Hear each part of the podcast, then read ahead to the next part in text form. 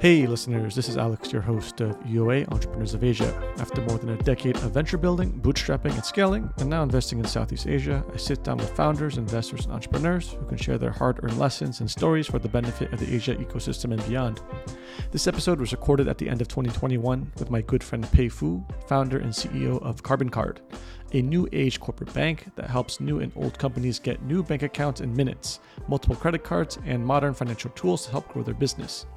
Since the recording, Karbon Card has gone to raise a Series A of 15 million USD in February of 2022, right on the heels of a Y Combinator led seed round of 12 million USD that this episode discusses from the end of last year.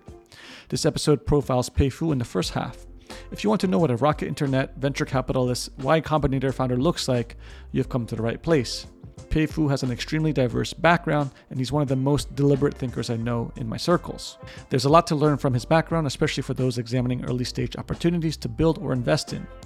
Aside from his background, we also cover Pei Fu's guiding principles for his personal and professional life. To fully grasp it, you will need to listen carefully and tease it out. Towards the end, we discuss what exactly is Karbon Card and what problems he's solving for the India ecosystem.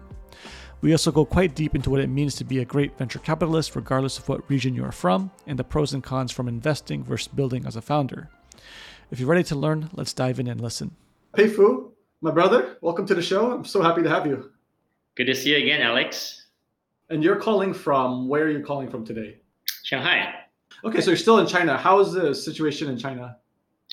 It's pretty well controlled, I would say. So China had two yeah. months of very strict lockdown at the beginning of last year, and then after that, yeah. um, the focus has been, you know, um, quarantine anyone coming coming into the country. Um, but, but yeah. pretty much people in the country are, are free to move about. Um, we just gotta wear masks when we're on on the subway or public transits, uh, and enter some buildings. But that's that's about it. Yeah, so it's pretty, life life is pretty normal though. Like no restrictions. People are just doing the normal stuff, and then if there's crowds, you just wear masks and uh, no problems. Yep, yep. Uh, most most there are some scares here and there, but then the government is very mm-hmm. uh, very draconian in the sense that uh, they can come knocking on your door at 4 a.m. with like three people uh, full, fully suited and uh, doing a check yeah. on you, and you're not you're not allowed to leave okay. after until you're tested negative. Interesting. So uh, Interesting, and, and, that's and that's pretty effective. Yeah, so they, they, they track you down. So if you take a if you take a DiDi, wow. uh, and you because your your driver has been tested positive, you're considered um, kind of um, second degree or third degree. Uh, so yeah. they, they will they will um, track down everyone who is a second degree and third degree, and then see see that mm-hmm. issue needs to be uh, further expanded, right?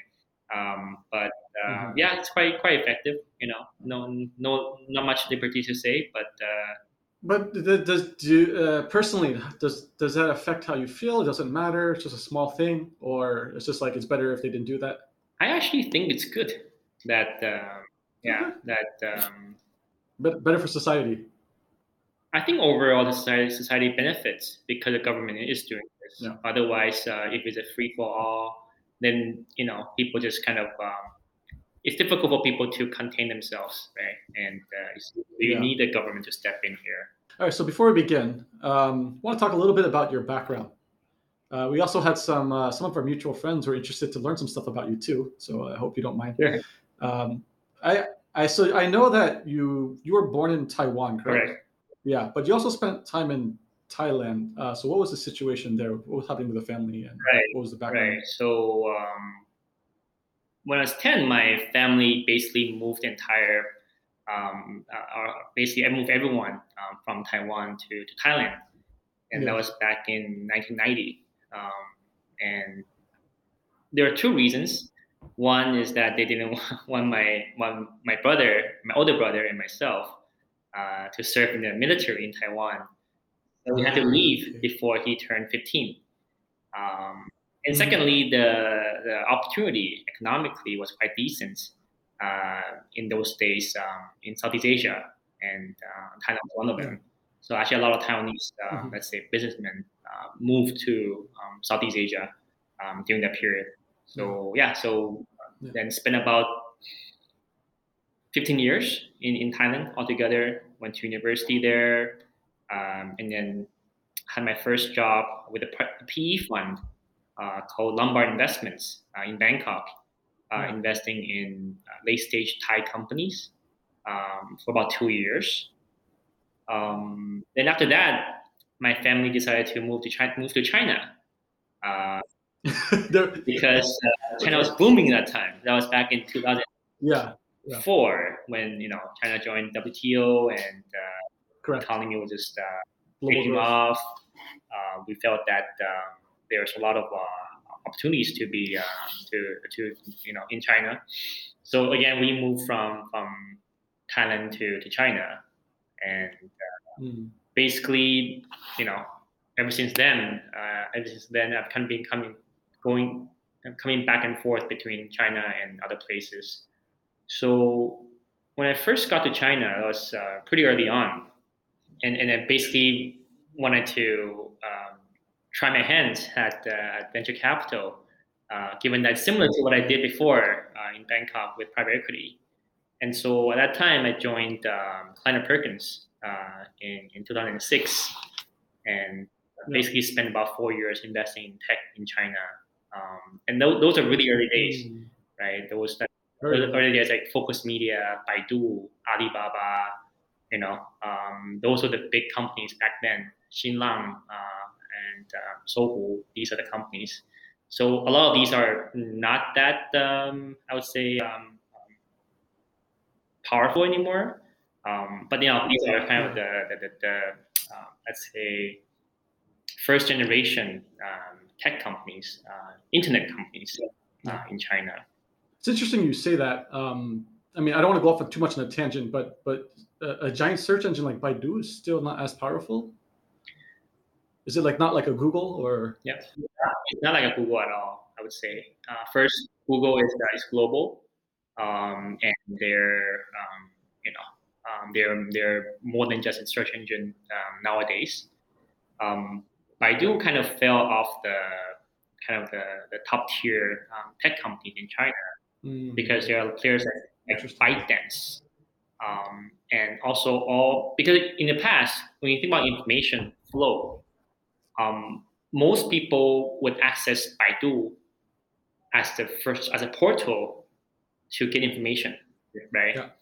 And before that, before Baidu was actually the the, the um, like Yahoo and uh, and Xinlang, these kind of portals, right? So it'd be portals and then Baidu as search engine.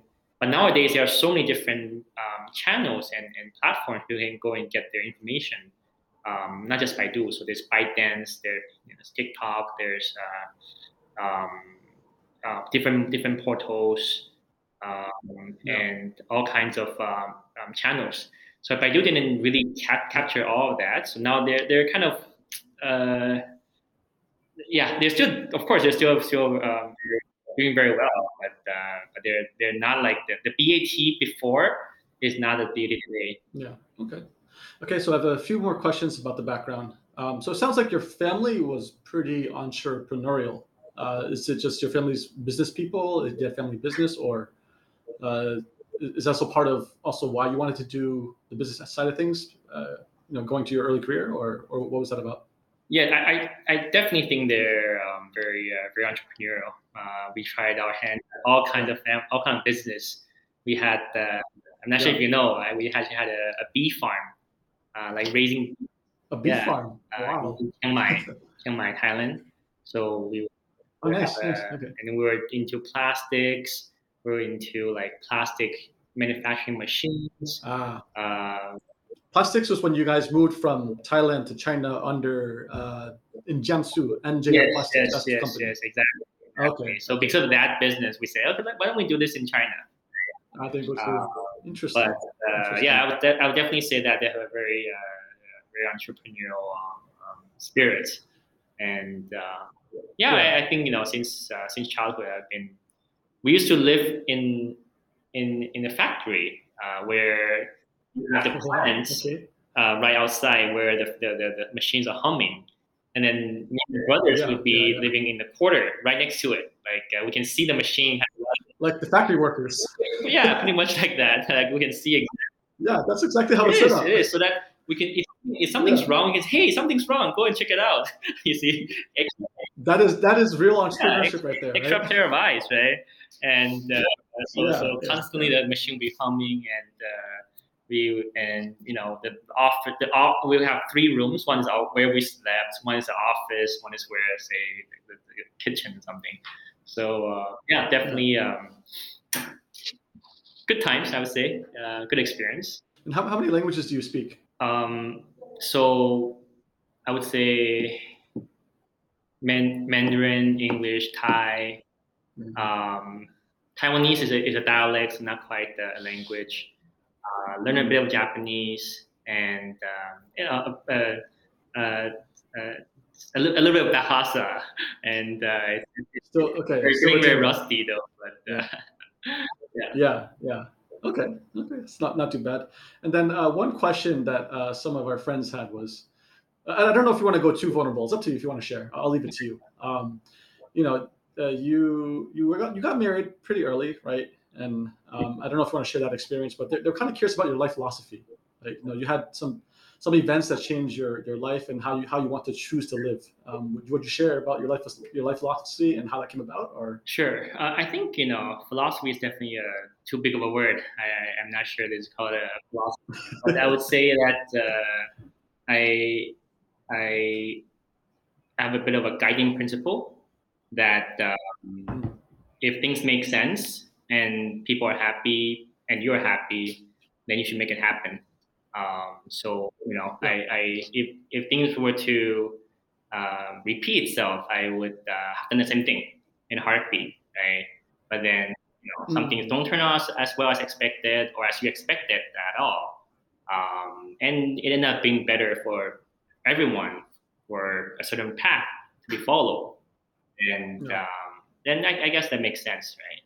that, that that applies on a personal level? Do you think that also overlaps in the the work like career wise and work wise? I think so. I think so. I think um, it's difficult to see, of course, how um, how a decision will impact you down the road or way down the road. Perhaps a mistake right. that you thought you made ended up being the one that will ultimately um, help you win or, or succeed in aspects. And that those are things you cannot see. Um, but but I would say to kind of reduce the anxiety you have for yourself uh, when you worry too much about the future or think too much about the past um, you want to you want to have a, a set of principles where you feel comfortable with Mm. and and you're ready to deal with any kind of consequences that that, that come because of that guiding principle now of course you can tweak No. as, as you go right but then if you've decided Yeah. that you would take a because of these reasons then if A turns out to be bad, you should not um, you should not just complain. You should think about how do you revise your guiding principle if needed. Yeah.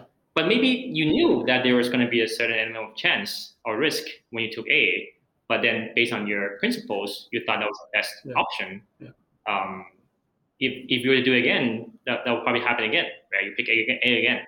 Um, but it doesn't doesn't mean it's the wrong decision or anything. Uh, maybe B, C, D would be even worse, right? You, you, you never know, Mm. right? So so I think you know a, lot- a lot of people like to um, maybe think a little too much about the future, Overthink it. and um, that I, that I think will just seem to add add to um, you know unnecessary stress and anxiety, which doesn't help you perform well. Yeah, it seems almost very pragmatic, and it also seems very logical way to kind of go about it. Um, how much of this do you think is more of you trying to justify kind of what happened in the past versus it being a an actual logical conclusion of how to live? Well, I don't think it's a. Well, I definitely don't think the justification for for anything. Right? I don't think uh, justification is required. Uh, uh, because you asked me about you know, philosophy, I'm just more more. Um, I'm just sharing kind of my thinking process of um, why I would choose A over B and the reasoning behind it. Now, um, you know, many people pe- people are different, right? Some people are, are more you know emotional, some people are more more rational, Yeah. um, so on and so forth, right? So we all have a way of uh, um, um, making decisions. And um, yeah. what wherever we are today, it, it is simple um, accumulation of all the decisions we've made in the past. Um, yeah. And um, you know, some people are perfectly happy doing whatever they're doing, right? Some people are not. And uh, no, no point to overcomplicate it. Yeah, I think I think you know, understand what drives you, um, have some simple rules, and just stick with it. Yep, yep. And so, uh, also very briefly, just so people get a better idea of where you know, kind of where you're coming mm-hmm. from. You know, you had the family business in China, then you did Kleiner Perkins in 2006, 2010 during the clean tech era, which is a very interesting period of time. I think our uh, our, our old boss Dennis Wang was also doing private equity in clean tech yes, at the same yes. time. Um, McKinsey for less than a year. What happened to McKinsey? Why, why didn't you stick around for, for longer? So McKinsey was more of a, um, I would say, an experiment. Um, I, okay. I, went there during my uh, when I was at uh, uh, Berkeley doing doing B school.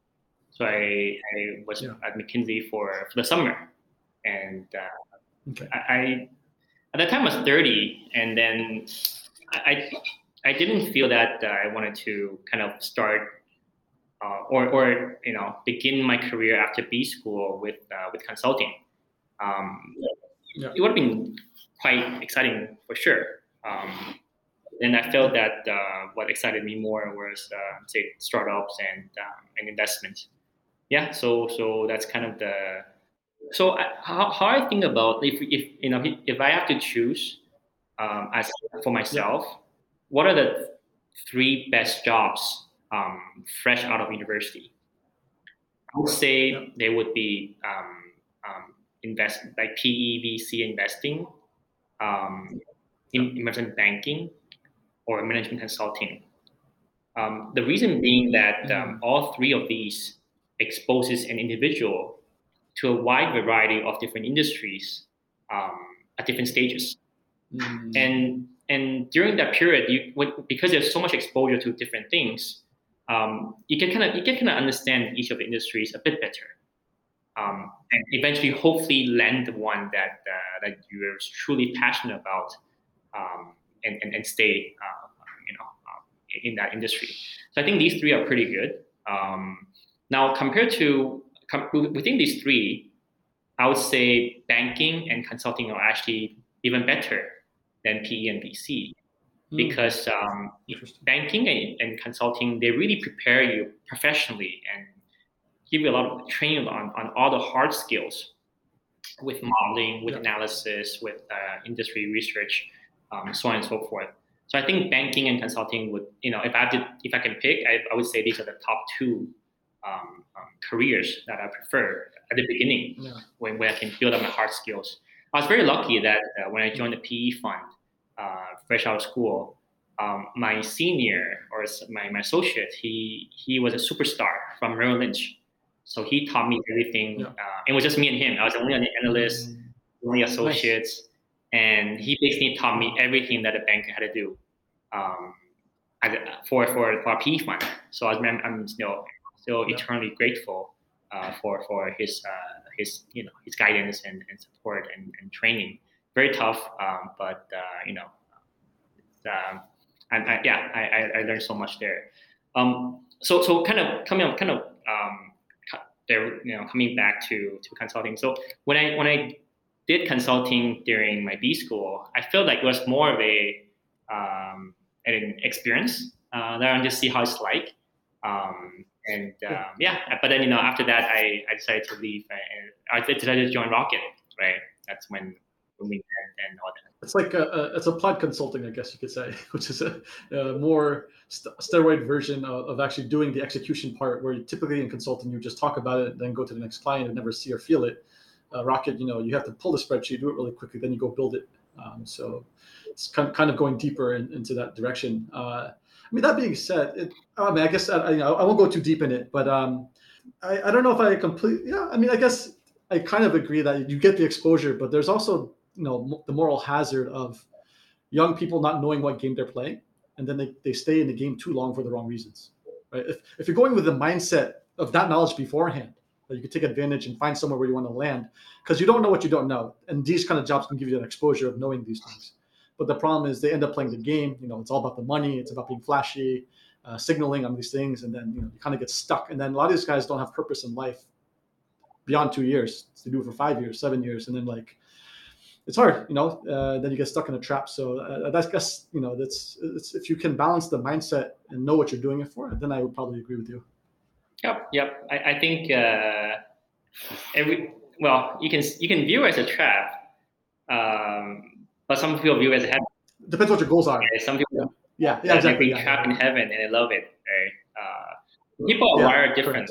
That's my bias. And um, yeah. I believe that again, it, as long as they enjoy what they were doing at that time, there's really nothing against that, right? So, um, and people have different different different aspirations and uh, and potentials and uh, and plans, right? So um, yeah, I, I, think everyone has, everyone, everyone can can share what what what they like. Um, but I, I just find life to be very fascinating that uh, what you hate some days may end up being what uh, what you like later, vice versa, right? Yeah. So yeah, you, you, never know what will happen. Yeah, I mean it's a very good point. It's more more along the lines like, do you really understand what you're doing at the core level and why?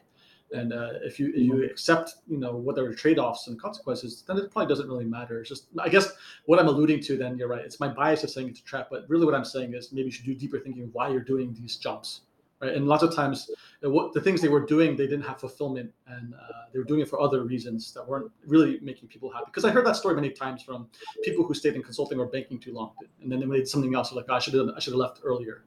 Uh, but you know, I, I, think you're right. If you're a very thoughtful person and you can do a lot of homework introspection wise, then it's probably not a problem, like you said. It's really not a big deal. You could do it for ten years and be happy. So there's nothing wrong. Um, uh, so moving on, you after McKinsey, you did Zalora, Easy Taxi Groupon, which is like a three-year rocket span. Um, after Rocket, you did Mommy Love. Then you went back into VC uh, under is it Zero One VC? It's called, or how do you say the yeah Zero One VC? Okay, Zero One VC, and then after Zero One VC, which uh, I think what we're going to talk about first is uh, you founded a company 2019 called Karbon Card. Yeah. So I believe uh, congrats are congratulations are in order. You did you get funding from YC or, or what's the situation with uh, YC? Right. So we're part of uh, YC Summer 2021. Um, the batch. Okay. Is it kind of just ended. We just had our demo day the end at the end of August. Nice. Um, so you know it's a it's the fourth time they're doing um, the, the batch um, virtually. Um, in the past, uh, we would mm-hmm. have to fly in to, to the Bay Area for three to four months yes. and have uh, a boot camp uh, conducted there, right? So, so this year, I mean, I mean, this these two years, um, um, all these batches have been done um, kind of remotely, right? Um, so yeah, so they did invest, and you know, along with other other investors. So huge, huge congratulations! It's uh, quite quite a achievement to to have the, the branding stamp of Y Combinator. So uh, I think you guys are probably on the right track. Um, so before we move forward, why don't we tell the audience what exactly is Karbon Card? What is the problem? What's the pain point, and what are you solving? So Karbon Card is a um, corporate card for for companies uh, in in India. So we're only serving Indian companies. Um, and the card essentially gives them a credit uh, in which they can spend for up to for amount uh, for, for up to 30 days. Yeah. Uh, and then they will pay back um, the balance and then they can spend again. Um, so we don't charge them anything. There are mm-hmm. no fees, uh, no interest. Uh, we earn the money from the interchange, which is what the merchants pay when the card is swiped. So let's say if I issue a card uh, and you swipe it on Grab, then Grab will be paid will be paying an interchange fee, and that is our our income. Yep. Um, so as a customer, you should be quite quite happy that you get a card uh, with credit um, you're not paying anything for it.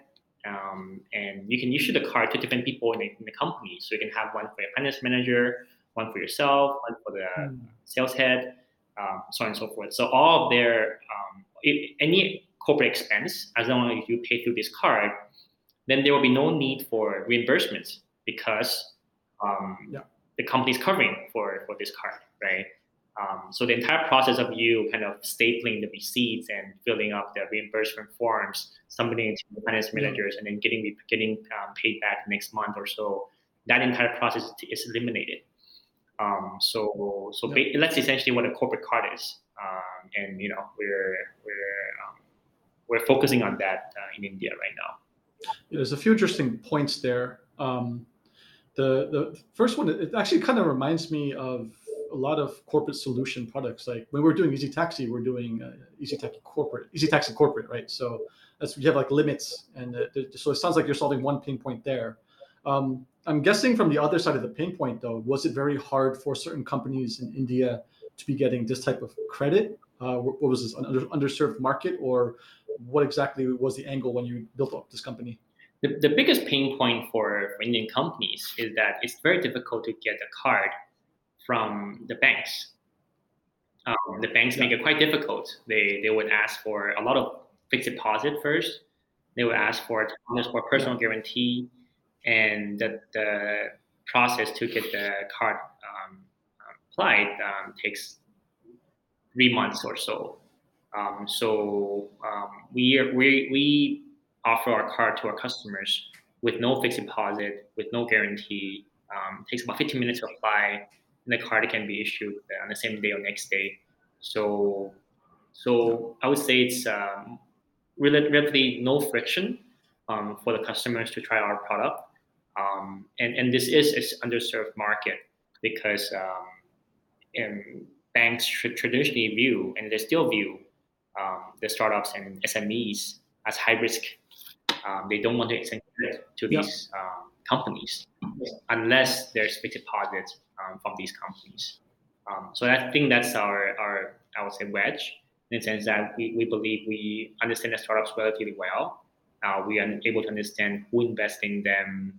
Um, is their industry um, supported or, or, or not by, by let's say by COVID, um, and and you know conduct some of these um, basic analysis that uh, the banks can do, of course, if they want, but they're just you know uh, high risk averse and just don't want to take any risk for these um, these startups or these SMEs. Um, and, and, so we are bearing the risk um, for, for any kind of default, yeah. of course. Um, but um, I would say that's our that's our angle, um, and that's our value prop for a lot of these uh, these startups in India. And is, is the best comparable? Is it fair to say is Brex or or is it different? Yes, it's pretty close. Okay, so it's pretty close, and um, and, the, and the, the business model uh, it seems quite uh, well, I don't know. It must be unique for the region. I don't know if it's unique to the Brex model. Uh, how did you come up with how, charging onto further down the payment stack with the merchants? Like, do you have to actually go negotiate with the banks on, on, on splitting it, or, or how does that actually work? So out? we work with the bank to issue corporate cards, um, and Visa or Mastercard, they'll be the ones that uh, work with the merchants um, to let's say uh, yeah. process the, the, the payments and and, and, and collection, right? Um, so so basically, these are things that um, have been done by our partners, meaning the bank and um, the, the, the, merchant, yeah, or uh, merchants and the uh, Visa and Mastercard. Okay, uh, so you so the uh, the way for you to grow then is to just keep on doing these kind of partnerships. Of course, acquiring the, the customers who need the cars, but then you have to keep on doing deals with more and more banks, or do you have to only get a few of these, uh, you know, distribution points like visas and masters, and you're done, or, or how does that work? So we actually um, um, do all the distribution. We're the ones that go and acquire the customers. Um, at the back end, uh, the bank and let's say Visa, Mastercard, they handle the infrastructure for the card to be issued, yeah. for the card to be used and, um, and, and you know functional and all that.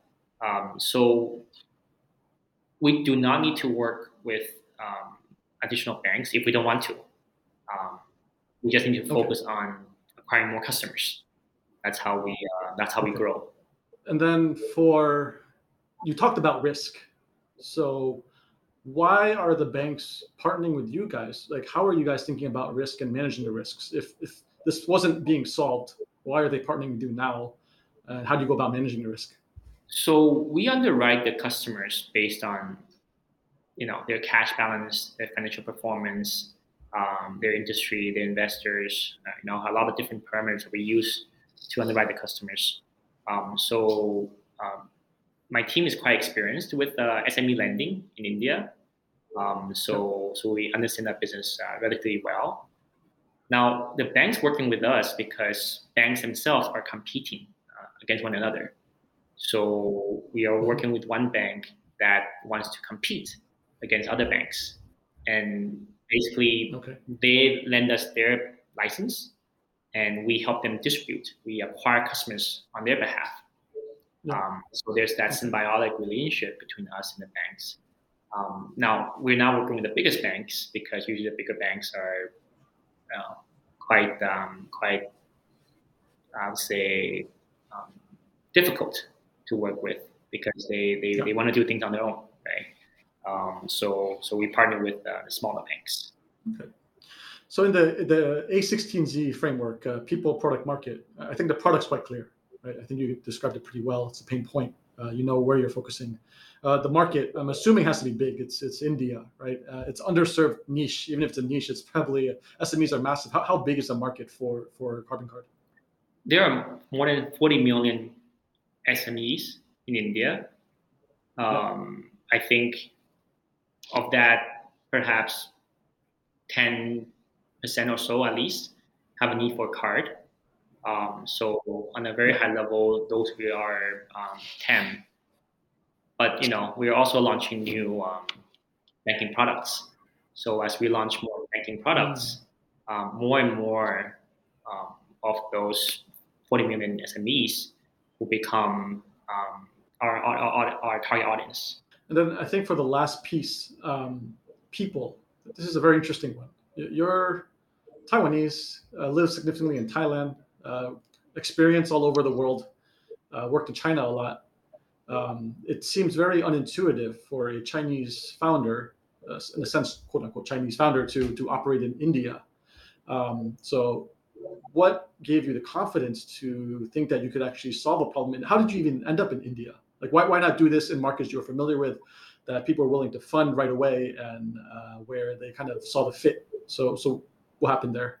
So before um, building Karbon, i was with run vc like you said right? And uh, yeah. at that fund my my main role was to basically incubate fintech companies in different parts of the world that include India, include Indonesia. Um, so we basically incubate a lot of um, fintech companies in these two markets, and that's how I got to learn about the, the market in, in you know mm-hmm. in, in, India. Um, and when we evaluate the, the, the model for different markets, uh, India ended up being the, the, the most favored one. Um, number one, it's, uh, mm, okay. it's credit starved. Um, so so it's difficult for, for companies and people alike to get credit from anybody. Number two, the banking industry is quite fragmented. So there are hundreds of banks in, in India that have licenses to operate. Um, that's not the case in China or Indonesia, where the banking industry is quite uh, quite consolidated, and it's difficult to work with a bank to say issue corporate cards. Um, so hmm due to these reasons, uh, we, we felt that uh, India was a perfect market. And you know, during the time when we were incubating fintech companies in India, um, we already got quite familiar with the ecosystem, with the market, and with um, uh, with the, with the opportunity basically.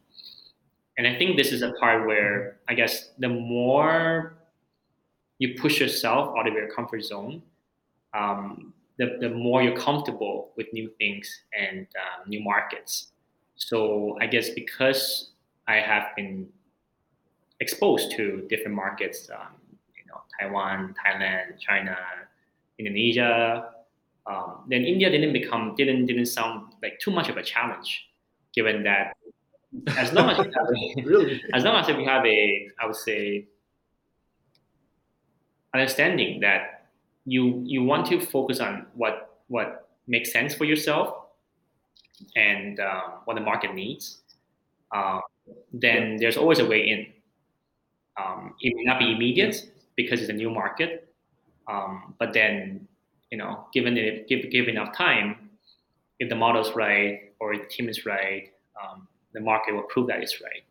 So so I think you know in, intuitively, if you say, "Hey, why is this uh, Taiwanese guy who grew up in Thailand doing a fintech company in India?" If you jump from there to there, then naturally it sounds very, uh, very, yeah. very, um, very, very odd. That must have happened though, right? When you were probably pitching for raising your seed round, Um, was that an issue? The, um, well, it depends on whom I'm raising the money from. So when I first started, yeah. I I reached out to my um, um, my Chinese friends um, or uh, you yeah. know people who knew me and um, understood uh, the model and understood the market. So it wasn't too hard. I mean, they they they, they know what I've been building in the past. Uh, they can see the potential yeah. for the for the uh, for the business.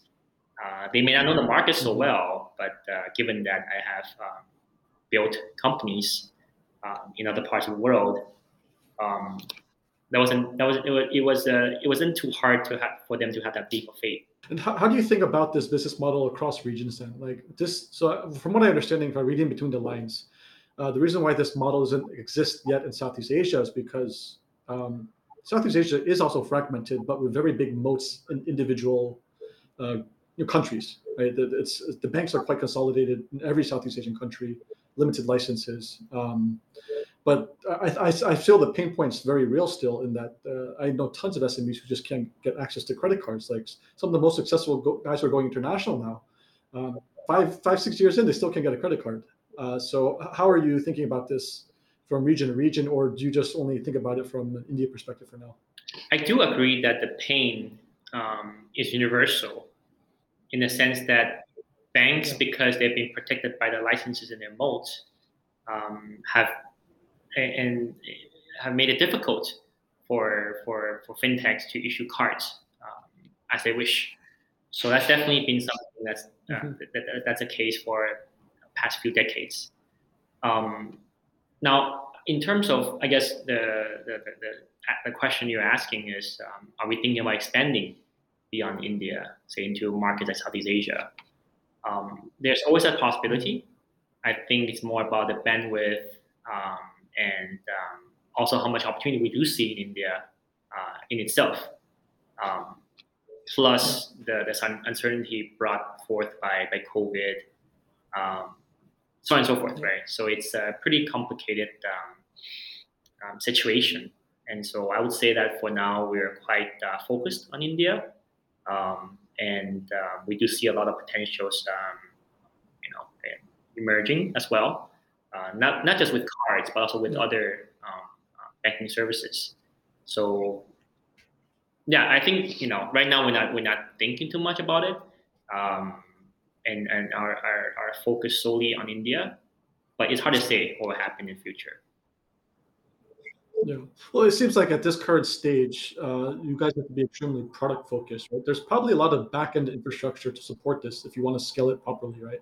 So I would imagine tech being a very heavy part of the business that you need to invest in. Is, is, is that correct? Yeah, for sure. I think um, that's, I guess, fundamentally what differentiates uh, a tech startup from a traditional company. Yep. Uh, in that you have a, product and, and you know uh, that that that can scale Okay, so the the other comparables are quite more much more mature, and I think it's probably similar to what we said that they've already built up the infrastructure.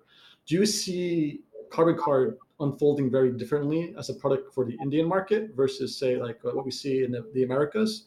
Um, does it become like more of a neo bank, or does this become like a feature that a bank acquires, or how, how do you think about it?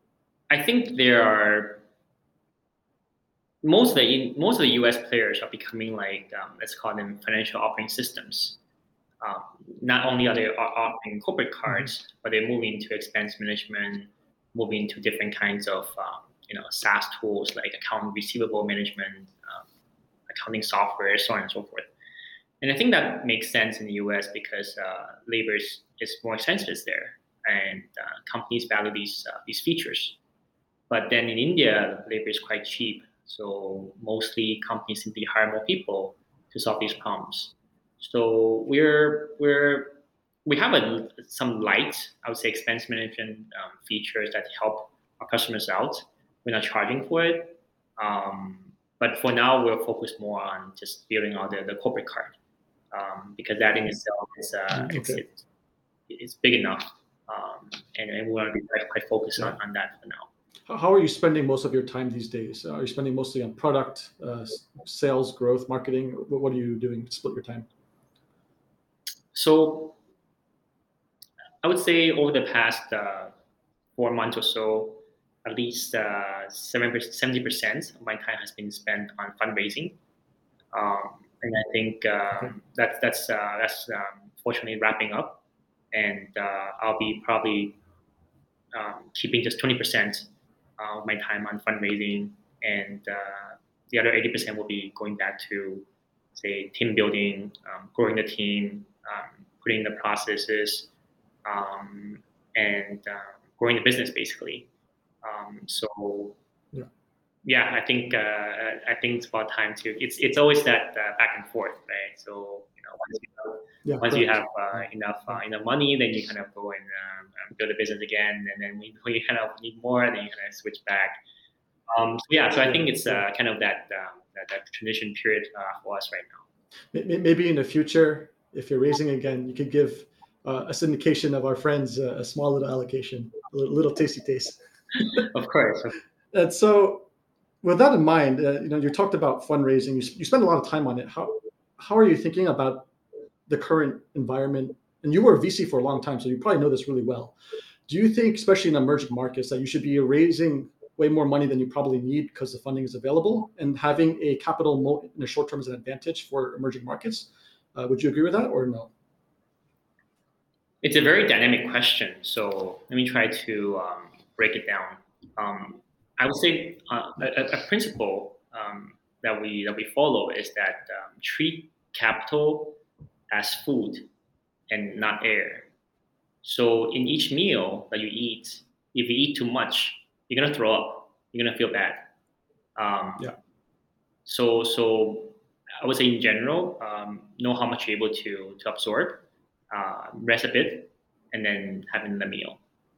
Um, but but depending on the uh, naturally depending on the uh, market and uh, momentum and industry and uh, need for the, the model for capital, you need to adjust accordingly. In general, fintech companies you have to be quite well capitalized. Um, but that can come from equity, can come from debt. You don't have to raise only debt equity, only equity capital, um, and you can try to get more debt capital. So it's a balance between the debt and equity that you got to think about as, um, as, a, as, a, as, a, as a fintech in general.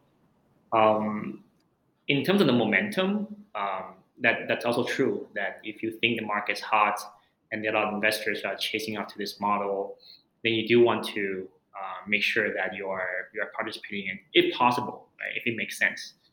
Um, yeah. So I would say think about these three um, dynamics, right? Like one is uh, how much capital or food do you really need, equity capital, I mean, at this stage. Um, how much capital do you need for your for your for your for your business? Um, the, the momentum of the market.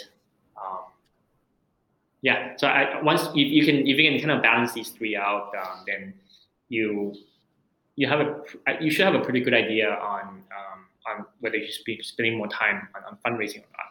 And and bear in mind that whenever you're spending time on fundraising, you're not spending time on building a business. And ultimately, you can raise successfully, um, primarily because your business is doing well. Um, so, so if you spend too much time fundraising, you actually end up um, giving up the opportunity to build your business. So that's definitely a very um, tricky and very um, difficult balance for a lot of founders.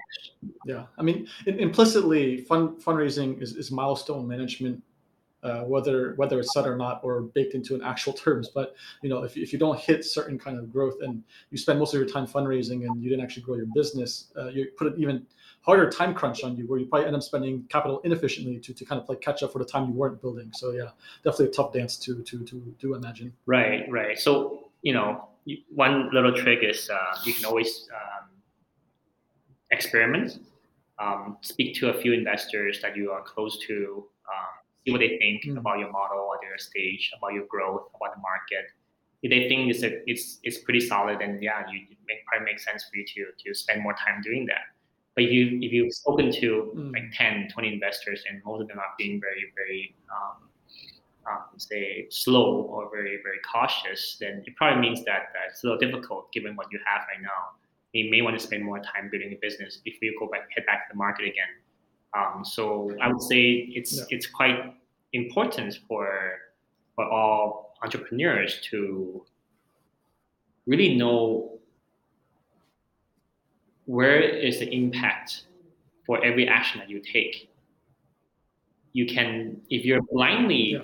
building a business or blindly fundraising without being cognizant of the actual impact and the, the potential loss of your of, of um, whatever you're doing, then it's very difficult to it's very easy to to fall into that trap where you kind of kind of you're at a different place at different time, at the wrong place at the wrong time.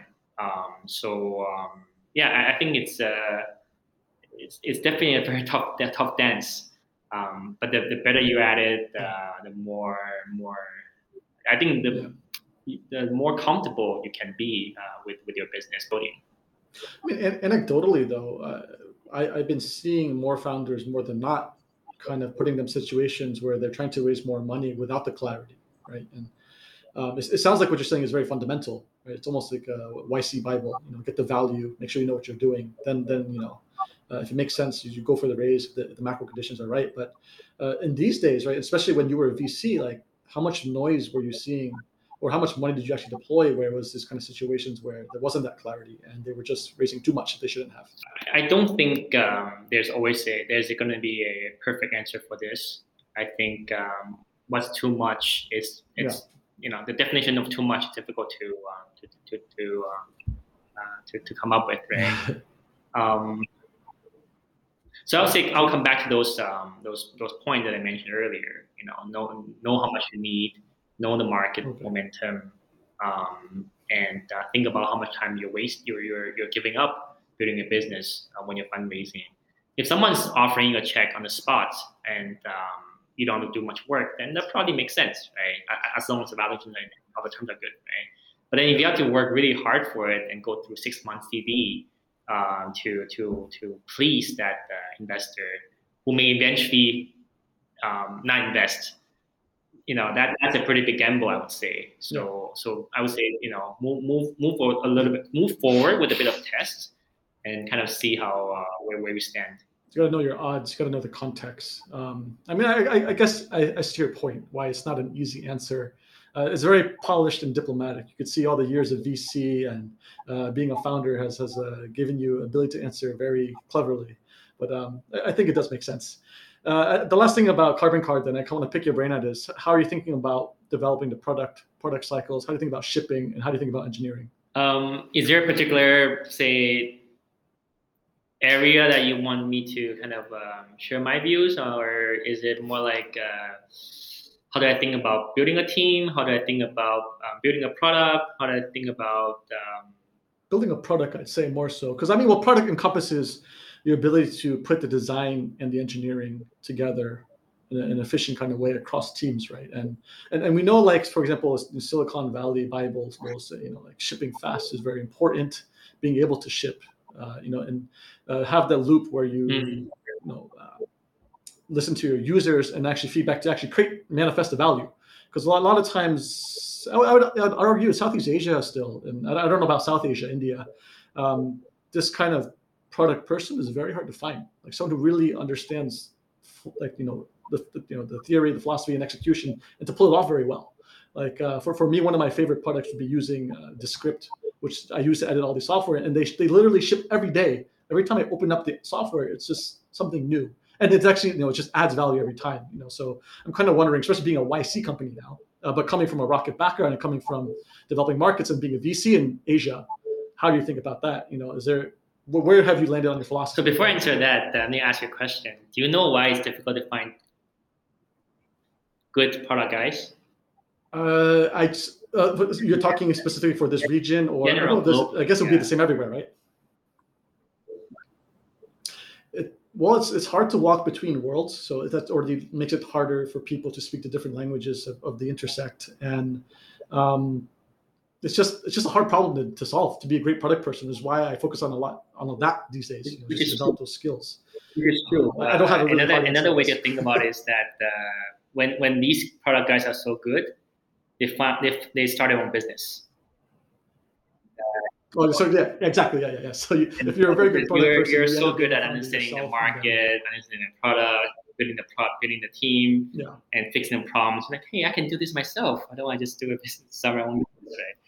So that's that. That's uh, yeah. Is that, is well, no, I, you, not, or- not necessarily, but I'm just saying that in general, it is uh, it is quite hard uh, to find a, a Yeah. solid um, product guy Exactly. globally, not not not just South Asia, but US. You know, yeah, globally. and especially if the markets are you know environments are conducive for for first time entrepreneurs.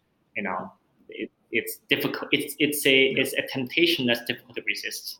Right. Well, I mean, I was just going to say the last thing is like there are some tailwinds uh, with the amount of money going from you know LPs into VCs into the region. Um, th- what we've been doing for the past 10, 15 years, 20 years maybe for you. uh, but it's I think we're at a point where there is more talent. I, I agree. You. I- I- You know, uh, like like for example, yeah, if you like if you're sitting in Silicon Valley, it's already way better than here. But you know, we're at a point where sure. it's you know somewhat better. it's always a spectrum, right? There are some markets that um, funds only want to back established companies and not first-time founders um, because they Correct. may not see Yeah. that you're able to make it happen, make it make it work, right? So it's I would say it's a spectrum. And I think coming back to the, the question about um, like like I said, product um, philosophy, you know, um, Yeah. In, in general, there there's so much so much thing, so so many so many things here, but I think um, num- and I'll just just kind of share my my uh, my my two cents based on the past two three years of building Karbon. I would say number one is um, know your core product and stick stick to it. Um, don't try to do too much because they end up all pretty being mediocre and they don't go anywhere anyway. So so know your core product, have patience, Yeah. uh, and build it out. Um, that's one. Um, when you want to number two, when you want to try out a new build a new feature, um, figure out a way to quickly test and see if it's um, feasible or if it adds value. Don't be so um, so so keen to build it out entirely because that oftentimes when you build out entirely like that, um, it will not be used and uh, you will end up wasting a lot of time. So let's say if you can break down your entire say new Oh, yeah. feature into three components. The first component of just getting users to to try it is not um, when, when, when you build that and the users don't even try it, um, then there may not be enough validation um, for for the step components two and three. Um, so because uh, many people always say, uh, well, they, people think that um, if I don't build out up components two and three, then of course people don't don't try it. So then they say, okay, I, I gotta build it out. Sure, but that's a, that's a gamble you take. Uh, you have to realize that if you do build out components two and three, and no one uses it, you have a, you, you lose a lot more. So you are able to build out Oh yeah. part of the product with component one, and that is enough for you to build some validation um, internally um, for components two and three, then you should do that um, and, and not be so worried about um, shipping a perfect product uh, that ends up being being uh, kind of um, shelved. Product gets even more nebulous than that, right? So if you're say you have your three components you're thinking about, and you're saying you're going to build the first component, how do you even like what's your process of coming about for even thinking about the first component itself? Like how do you know that's right? Just think about um, the usually the, the touch point uh, with with the customers. Uh, the first touch point would be um, component one. Would they even sign up? Let's say, okay, that's, that's the thing about onboarding. Even sign, would they even click on this link Sure. and, and, and say uh, they're interested in signing up? Would they even, would they even do that after you build you know, after you build out the right um, right demo and all that, right?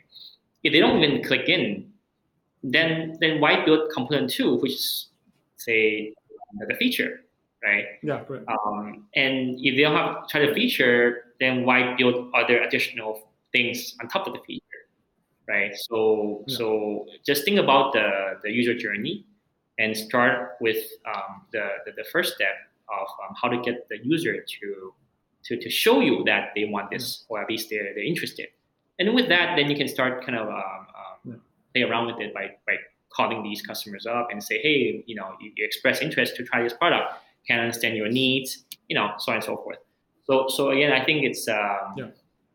um, I I I don't think it's it's necessarily under the the, uh, the model of uh, ship fast.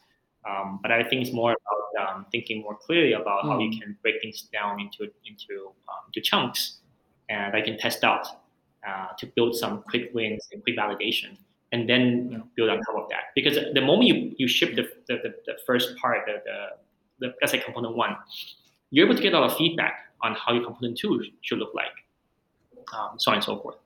So I, I think that will save you a lot of time in in, uh, in product development.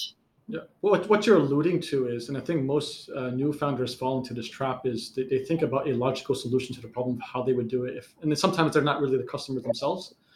And so um, they'll test the first component of how they think it logically works, but then they iterate from the wrong base already.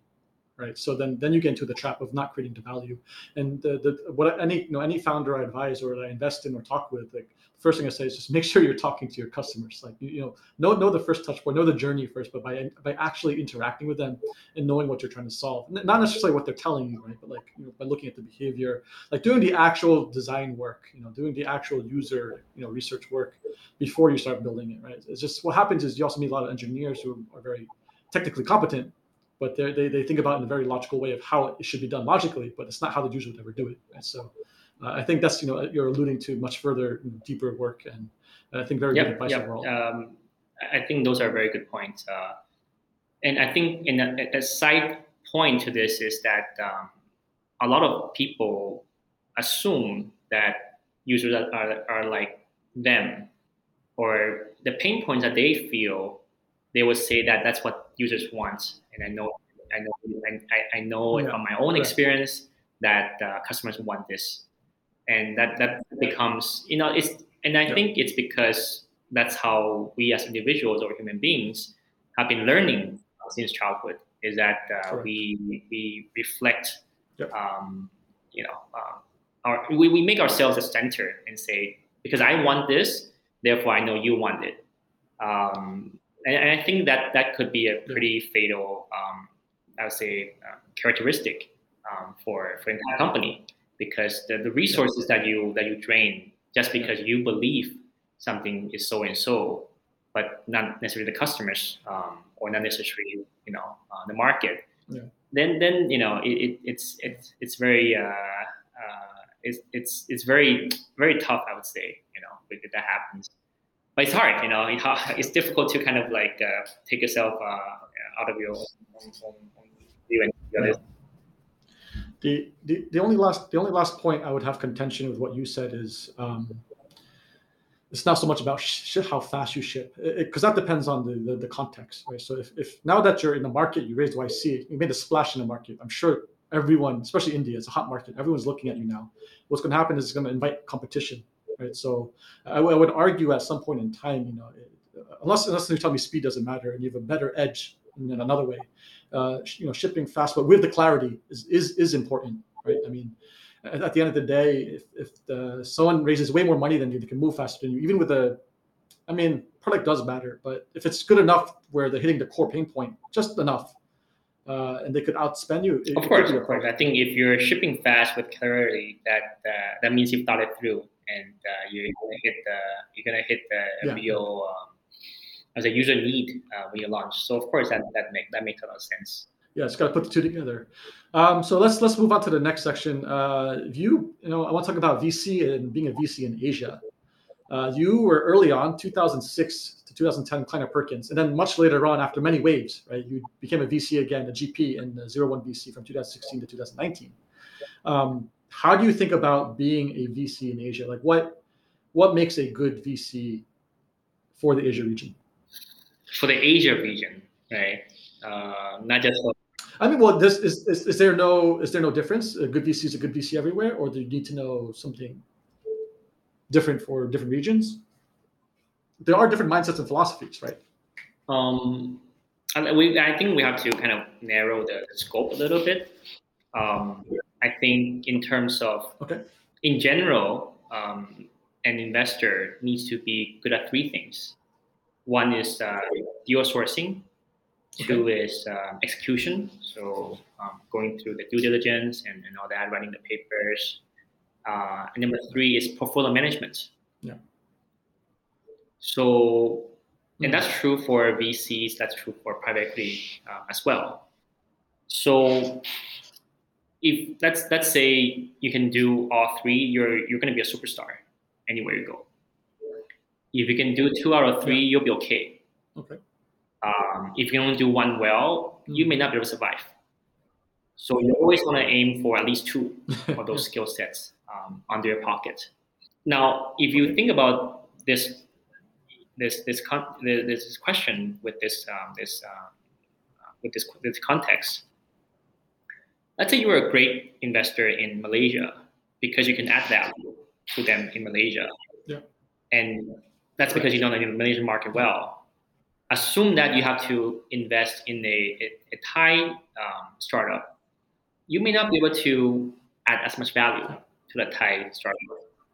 Um, Correct. So on and so forth, right? So so depending on, uh, but maybe there are some aspects I can still you know, advise them quite well because the model that a Thai startup um, yeah. is, is going after is something that you're familiar with, and uh, and you can share your share your view with them with them on that, so on and so forth, right? So so I think um, to yeah. to answer the, question would be more like uh, you know, are you able to add value on, or are you able to do all three um, um, decently well?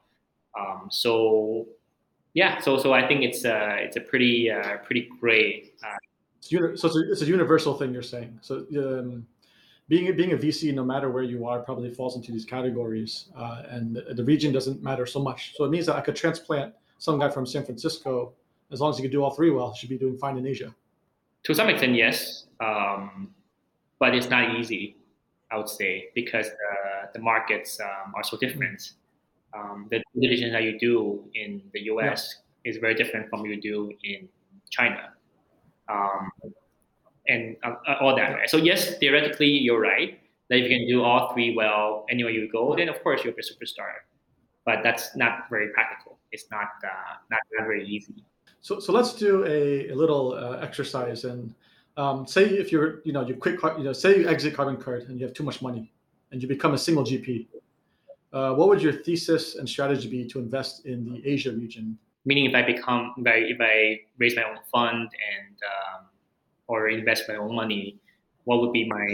Well, it's, it's a good question. How would you structure it? Would, would you take LP money or would you use your own money? Uh, but you're a single GP, I guess. And how, how would you go about doing this? What would be your thesis, and what would you? What's your strategy to to invest and deploy your capital? I would start with your former question and come back to this one.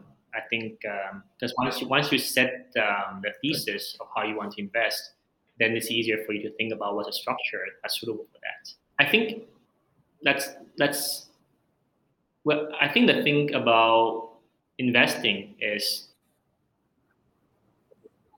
why why why specifically proven models? Because some of the best companies we see today uh, you know in terms of you know 200 billion dollar market cap and, and bigger were ideas that were just not very clear back then. Or or they were just they didn't know how big it was going to get. They thought it was going to be great but it wasn't too short right? So what, why why this proven model line? It, it sounds very uh, very safe. It, it, does, it does, and does it I sense? think it's the, all about the comfort level. Right? Um, it, okay, okay, so personal. So you have to go personal. and chase like uh, a thousand unproven models.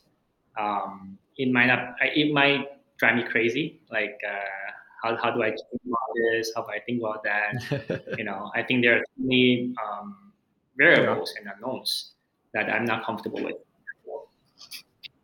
Well, but the, but if you're doing seed stage, right? So you're alluding to the I don't I mean I like to say, but spray and pray model, right? And the 500 model has worked out extremely well. And if you look at YC at scale, you know, I think the last, I think you were probably in the batch where they announced the, the headline of 347 startups in the last cohort, right? At scale is starting to look like 500 too.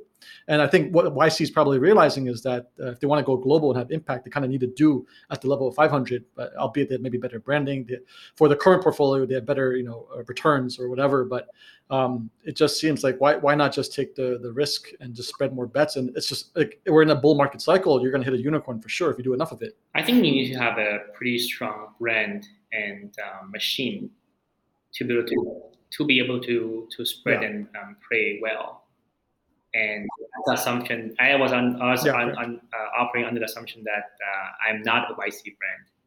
And, uh, I'm not able to attract all the top um, Yeah, correct, correct. seed companies um, for me Yeah. to take a look at first. Um, and so I was under the assumption Yeah. that I would have to go out and find them. That's why I mentioned, um, you know, scout. Yeah, correct. Okay, fair enough. And that's how YC started. Uh, I guess 500 didn't start that way. They just kind of kicked the door open and started spraying everywhere, right? I'm not so sure actually, um, but um, Oh, okay. I, I think I think um, every every investment thesis or style has its reason. Um, some are stronger than others. Um, Yeah. Sometimes the, the weak ones end up, Mhm. and the ones with weak reasons end up being more successful because they hit a home run, um, so on and so forth. Right. So it's it's difficult. It's Yeah. difficult to to say um, what what what makes the most sense. The timing is very very important uh, when you are um, looking at a particular market. Um, for instance, um, if you are if you're investing in AI ten years ago, you'd be too early. Um, if you invest in AI yes. five true. years from now, you're probably too late. Um, so you gotta you gotta come Yeah. you gotta be there um, at the right time, right? So how I think about um, you know my, my thesis, if I have to um, go back to investing, is that I'll probably pick an area that I'm comfortable and, and familiar with. Um, that'll probably be fintech. Okay. So if I pick fintech and I want to invest across, let's just say the regions in Asia, right? China, Southeast Asia, in India. Yeah. I would think about what is the the say stage that I um, stage of startups. I mean that I that I feel most comfortable with, and I, Okay. I see the most, uh, and, and that has that that I'm most um, uh, capable of as well. Um, so, and it, and that naturally becomes the, the, the, the, timing when you let's say so you're saying as of today, right? If I were to to to start right? Yeah. as of um, today. Yeah. great. So if I'm able to have great um, great contacts um, like yourself, um, like like others in the region, that can um, be a good scout for, for these deals, then you know that's also that's also necessary, right? So I would say I would say those are the kind of key elements of um, how we think, Yeah. think about investing in the region. Fair enough. And to maybe for the Asia region, uh, you could name one, two, or three. Who do you respect the most out of all the VCs in Asia? Maybe in terms of performance, or uh, you know, founder friendly, or you just feel they're just good, good brand. Uh, who would you pick and why? Asia, right? Like entire region or Southeast Asia. Yeah. Or, Yeah, Asia. I mean, if you you could say you could also say I I don't I, I don't like any of these. I prefer to to get money from somewhere else. Uh, open, feel free to say whatever. I'll probably lean towards early stage, like seed, pre-seed, um, fintech across the region. Okay. Um, and I'll probably um, back those ones that are currently quite um, are are a- a lot of models that's uh, that's successful um, in in China and, and US uh, are being played out um, in in these um, regions. So if you're able to if you're able to identify Yeah. um, startups in that space that are not yet booming, um, then you have a good chance of, uh, of investing in a, in a, uni- unicorn. So, so again, I'll say fintech, I'll say pre-seed, Yeah. uh, or, or seed, pre-seed, or pre-A, and um, models that are probably proven elsewhere, um, say US or China. Um, Okay. yeah, and, and you know, know know my own limitations about um, am able to, um, you know, get exposed to these uh, these deals, um, or, or by the time I get there to, I, I think you know it's a, the typical suspects, right? Um, I, I but Okay. they usually people these top tier funds put you through a, a pretty excruciating process of due diligence and have a high chance of investing. So Mm, okay. you know, it, in terms of if you succeed in getting getting the, the money from them, then yeah, they'll be great help and, and all that, right? With hiring, with uh, with uh, future rounds, so on and so forth.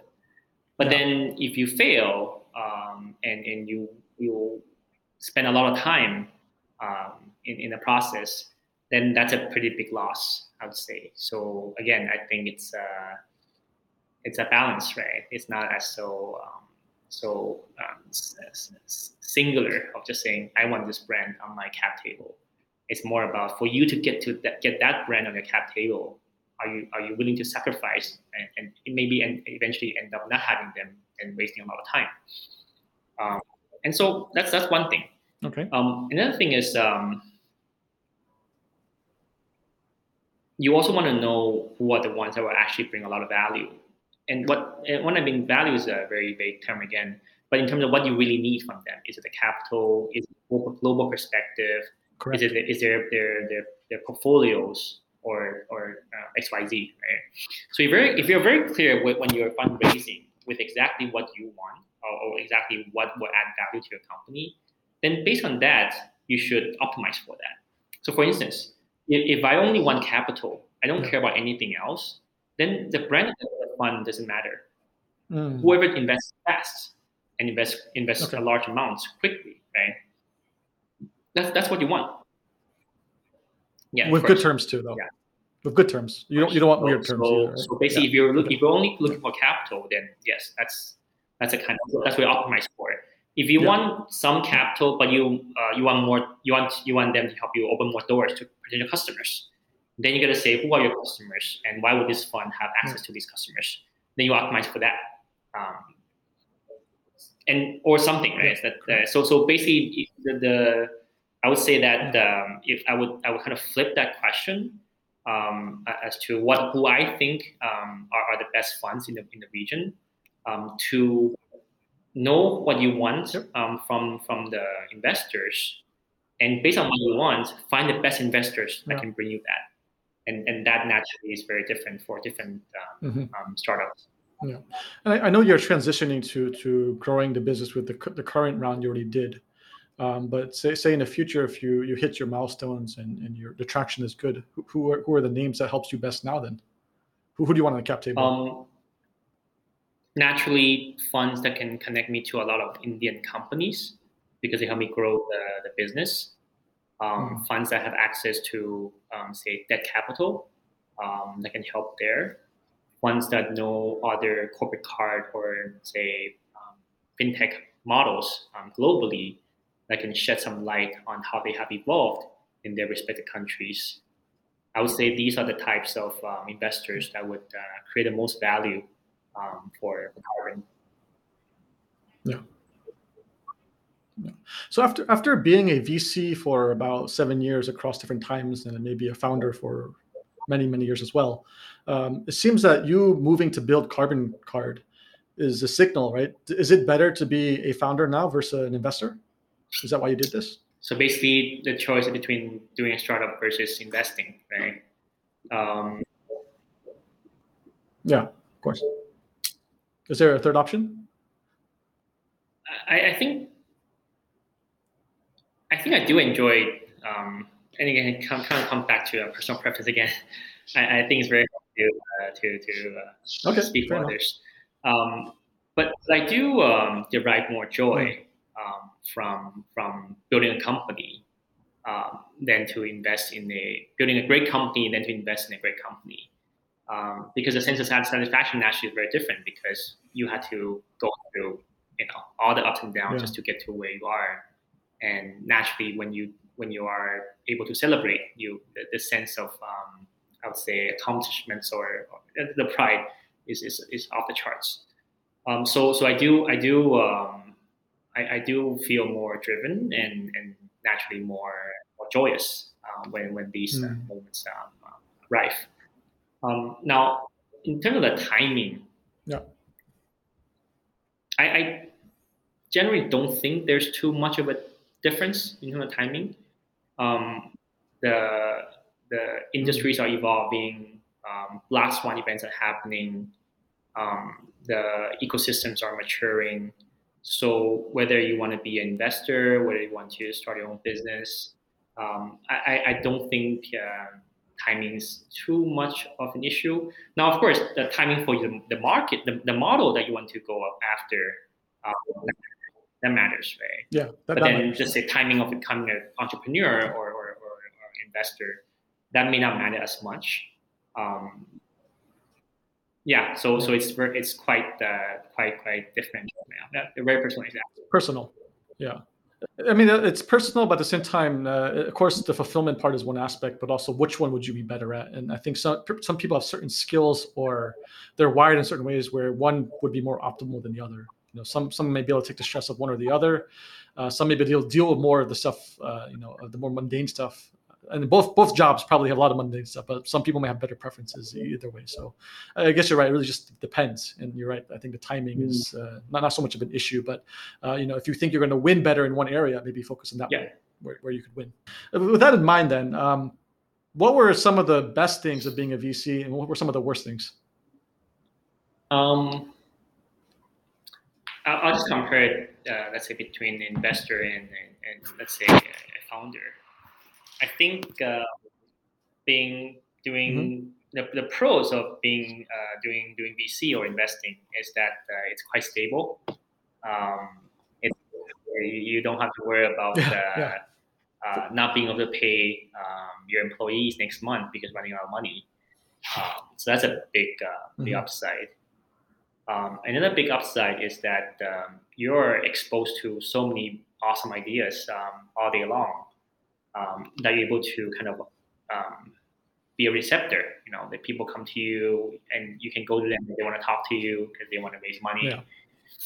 So I, I think that's a that's a that's a, a pretty big upside um, if, if I were still in, uh, in, in, in VC. I think the the, the, the, downside would generally be that um, the, the sense of gratification, like explained, would not be as high if, if if you do succeed, mm. right? You, yeah. this is um, everything that's happened. You you know um, when you hire the first person, you know when the first um, product was launched, your first customer, your first um, uh, big mm. failure, your first um, all that, right? And and that kind of all kind of um, yeah. comes back to you at different different stages, and you feel yeah. So I definitely think it's a it's a big roller coaster if you were to do a startup. Um, another drawback for uh, with with investing uh, is that you're not as as deep uh, in general um, with a particular um, vertical or market or model because you're you're you're, you're spread so you're, so, you're spread so thin, and so you may not be able to understand um, mm. a, a, business or an industry as well as you you should, um, or as well as you would like to, um, because you're special thin. Okay. Now, w- w- when you're focused on a certain, yeah. so so it's kind of like that um, that you because you're you're you're so focused, you naturally know so much more, and you're you're deep yeah. uh, into that that that uh, industry. It's it's yeah. So I would say these are the two pros and cons um, of, of investor versus um, yeah. an entrepreneur. It's a very interesting point. It's if you think about it, it's, it's kind of like founder investor fit. Um, so like it's good advice for an entrepreneur side when they're raising money. Just because someone said no, it's not really something's fundamentally wrong with you. It could just be that it's not a good fit. Or maybe they're they're possibly spread too thin. It's just not for them. It doesn't mean they can't help you connect you somewhere else or or you know. Um, help you later on, right? So it's just just another, maybe maybe one of these another aspects. Um, way it's very asymmetric. When people say no to your idea, is that if you're starting something that's um, very different, then naturally 99% of yeah. people will, will be not will not be in favor of it. Because if you're starting something that people agree with and uh, are yeah. aligned with, it's probably there already. You're not going to be that first one, yeah, probably, right? Yep. So it's it's actually only natural that mm-hmm. when you start a business that people say no, it's not going to work. Um, otherwise, uh, yep. you know, someone someone else have, have probably done it. So be prepared to to uh, to hear no's. Um, it's only natural. Yeah, I mean, one of my favorite things I've heard about those types of no's is that they're the best kind of no's are like the somewhat uncomfortable no's. It's like no, but you know, you know, versus like a hard no, because like that, that means like they're probably chewing on it, and there's there's probably room for for you to really explain what your secret is, right? Because you have ideally you have some insight that no one knows about, and that's why it's it's why people are saying no to it because they don't know that insight yet, and it's just a matter of you can communicate that well and, and improve it over time with your MVP that's and traction, right? So, um, yeah, it's an interesting uh, way to uh, to yeah. uh, embellish a no. Yeah, yeah, it's it's important to understand that. You know, it's like if you if you could if you have the EQ and you could sense that type of no, you're like, okay, there's something possibly here that just you know. Also, then you go look back and you know, like, what did I not communicate, or is it really uh, not a good match, or you know, it's it's a good way to a compass, right, to kind of look at it. Um, my, my last question for the VC section, then, and then before we could wrap up, is you spent time incubating businesses in Indonesia. How was that experience, and what did you learn from that? It's it's been like rocket, but uh, a, a, an elevated uh, version in the sense that uh, you know the, the founders have maturity share, and uh, you help them grow the business from zero to mm. one. So it was uh, pretty um, pretty exciting. I, I enjoyed that um, that that that thrill of um, of starting something from scratch and uh, and seeing it grow. Um, yeah. So even though I wasn't in the driver's seat, uh, but I actually spent a lot of time helping them um, on, on, as many angles as I can. Um, yeah, was it was it closer to a venture studio model, or how, how was it kind of? Structured? I would say it's more like an incubation. So basically, you know, we would look for teams, look okay. for models that uh, that are successful elsewhere, and uh, kind of help them. Yeah, import them. Yeah uh, you know, people who kind of do that, they kind of get sucked into the ecosystem. You know, a lot of the successful guys in regional companies like Uber, Lazada, end up founding companies in Indonesia and staying there. But you chose India. Were you scarred there, or what happened? Like, why why would why didn't you stay deep? You know, dig in and be like, I'm going to go 100% Bahasa now. When I when I when I thought about the the, the Karbon Card model, I, I thought about in Indonesia as well. But because of the limitations mm, okay. um, due to the banking industry, um, it wasn't feasible. So I, I didn't um, okay. So think there's a fit. Okay. Well, what, what is your greatest lesson then from launching companies in Indonesia? Mm, you mean like uh, what did I wish I? What's the takeaway? Yeah, it's got to be something. I would say, I would say, I was quite pleased uh, that uh, I felt that I was ahead of the curve in the sense that I was to identify um, mm. a, a, model that would what that wasn't that wasn't um, say popular or or um, you know in, in uh, or or you know even not even existed um, and then um, finding ways to uh, make that happen and and uh, see it see it um, grow from there so, so the, the, the, the, idea of being ahead of the curve has always been quite um, quite uh, quite pivotal in how, how I think about um, starting a business or investing in a company. Um, in that you don't want to be starting a, a business when when the, the wave is already at its peak. Most people do when they see something so popular and so yeah. hot, then they jump in whether it's stock investing or, or startups or you know investing. Correct. You know, everyone likes to chase after the the, the peaks, yeah. right? I would say that's you know mm. if, if, you you might be lucky and and not get get crushed, um, but uh, I, I prefer mm-hmm. trying to anticipate the wave and be there before the wave hits. Yeah. Um, and so if it does hit, then you know you're you're, you're a big big winner. Um, if it doesn't hit, sure, that's your yeah. that's something for you to learn. So so I, I think you know I'm I'm, I'm quite proud that uh, I, I, felt that I was able to kind of see what what could happen, um, and a lot of them did end up doing quite well. Yeah. it's just kind of ironic uh, as a founder how you act versus as a VC. Because as a VC, you would pick the more proven models and a safer route. But as a founder, that sounds, sounds more risky, right? You're trying to do things that are not well known so that you are ahead of the curve.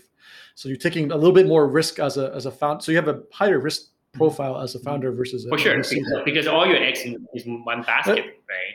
With an investor, as an investor, you have you invest in 10, Correct. 20 portfolios, yeah, yeah. and if one fails, you're not you're not gonna be like uh, portfolio management. You, know, lose, lose, you, you may not lose, you may feel bad, but you may not lose sleep over it. But but if you're if you're doing a business and, and you're not able to pay your, your, your team salaries next month, that's that's pretty tough. Right? Yeah. Yeah, that's a problem.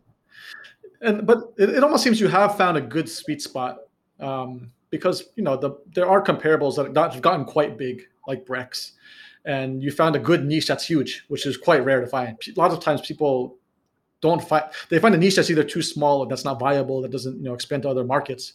Uh, but it seems that like with this, you know, in the Indian market, it being a niche, it's going to work out to be quite well, and it's surprising that no one else has kind of solved it. So it seems like it's a good mix between the two of you know being proven, but also yeah, that's that's why I you know that, really that's the reason why I pick Indonesia and India because these markets are so big if something does succeed, you you have an outsized outcome. Yeah. Um, if you pick a, a smaller market, then yeah. So yeah. So so earlier you gave me the response of expansion is always in the horizon, but if if the you know the time to strike iron is hot and you could raise a lot of capital, would you try to blitz scale it across the region sooner than later, or would you try to build a profitable machine first in India and then expand to like say another market like Southeast Asia. Because for sure, man, I think someone needs to solve this in Southeast Asia. It's just very painful to see all these poor SMEs not having access to credit. I, I think I, I still believe what I said uh, that with COVID, you know, if, if I'm not able okay. to um, travel or understand the market and build a team there or, all that, right? Then why True. why why chase after something that uh, that gives you pain pains, right? And instead of returns. Correct. But for now, it doesn't seem like it. Uh, you're going to be focusing on dominating the India market, which is big enough, honestly. It probably could occupy you for the rest of your life, for all we know. And uh, you'll be moving to India Again, as soon as possible. depends on COVID, right? So before before COVID, I actually spent most of my time in India, in Bangalore. So um, I think once the yeah, once it's over, yeah. uh, we'll definitely be spending a lot more time there. Well, yeah, you're the one who told me back in 2020 not to get my hopes up for 2021, which was so true. I still can't travel. I'm still stuck here. So that was very good advice to reset my mentality, thinking I could travel I was, in 2021. So I was just managing. Uh, you, you were probably right. So even if I cannot be wrong, you'd be like, uh, you know, I you, yeah. happy, right? But, yeah. yeah, correct. I I have I have you to thank for that, so I am not disappointed this year. um, Okay, Peifu, uh, anything you want to plug or, you know, how can people contact you or reach out to you? No, I just thought it was pretty fun catching up. Uh, it's uh, It's been a while, right? And uh, it's kind of a yeah. format that you have here. Yeah, I, yeah, I mean, I know you're very busy, so I appreciate it. Uh, congratulations on the success with the YC raise and going through the cohort. Um, and I know you're going to kill it in India, man. And maybe the next time we meet in person, I'll, I'll be visiting you your your palace in uh, India. No, no, no, no. I think uh, it's still a long way to go. Uh, but uh, but thank, thank, you very much. Thank you very much. still early days. Uh, yeah. Okay. Thank you, Alex. All right. Thanks for your time. Hey, listeners, thank you for listening to Peifu's episode. If you enjoyed the content or learned something new, please share this with your friends and family, or for anyone else who would benefit and give us a review on your podcasting platform of choice. So, what did we learn today? Upon listening to this episode again, there were so many nuances to grasp that I will have to follow up again. But what comes to top of mind is around Peifu's guiding principles, which feeds into his decision making framework. Whether personal or professional, Peifu attacks problems and challenges in a similar manner. The foundation to all this is taking the time to have a few basic values and principles that you will always refer to over time. As you go through life, what ultimately makes the most sense is when all stakeholders don't feel friction and the path forward is clear. In those moments, you keep going and take note of why and how it makes you feel in order to denote any values to incorporate into your guiding principles. The opposite is exactly true too. You know when you need to take another path when there's too much friction, and that friction forces you to re examine those principles and to see if you need to tweak them to do something different if something similar happens again in the future. You can also tell that one of his guiding principles is to keep things as simple as possible for clarity. You see this in action when I purposely ask vague or broad questions and he will break it down on a much deeper level so that a general principle can be derived and thus answers the question as concisely as possible. It's a superpower to see beyond surface level questions, which allows him to answer questions very concisely. I imagine this is what really helps him grasp the big picture and to be able to execute on the minutiae that builds up that picture. This is a vastly underrated skill that most people don't possess and often need a whole team to make up for the shortcoming of this natural ability.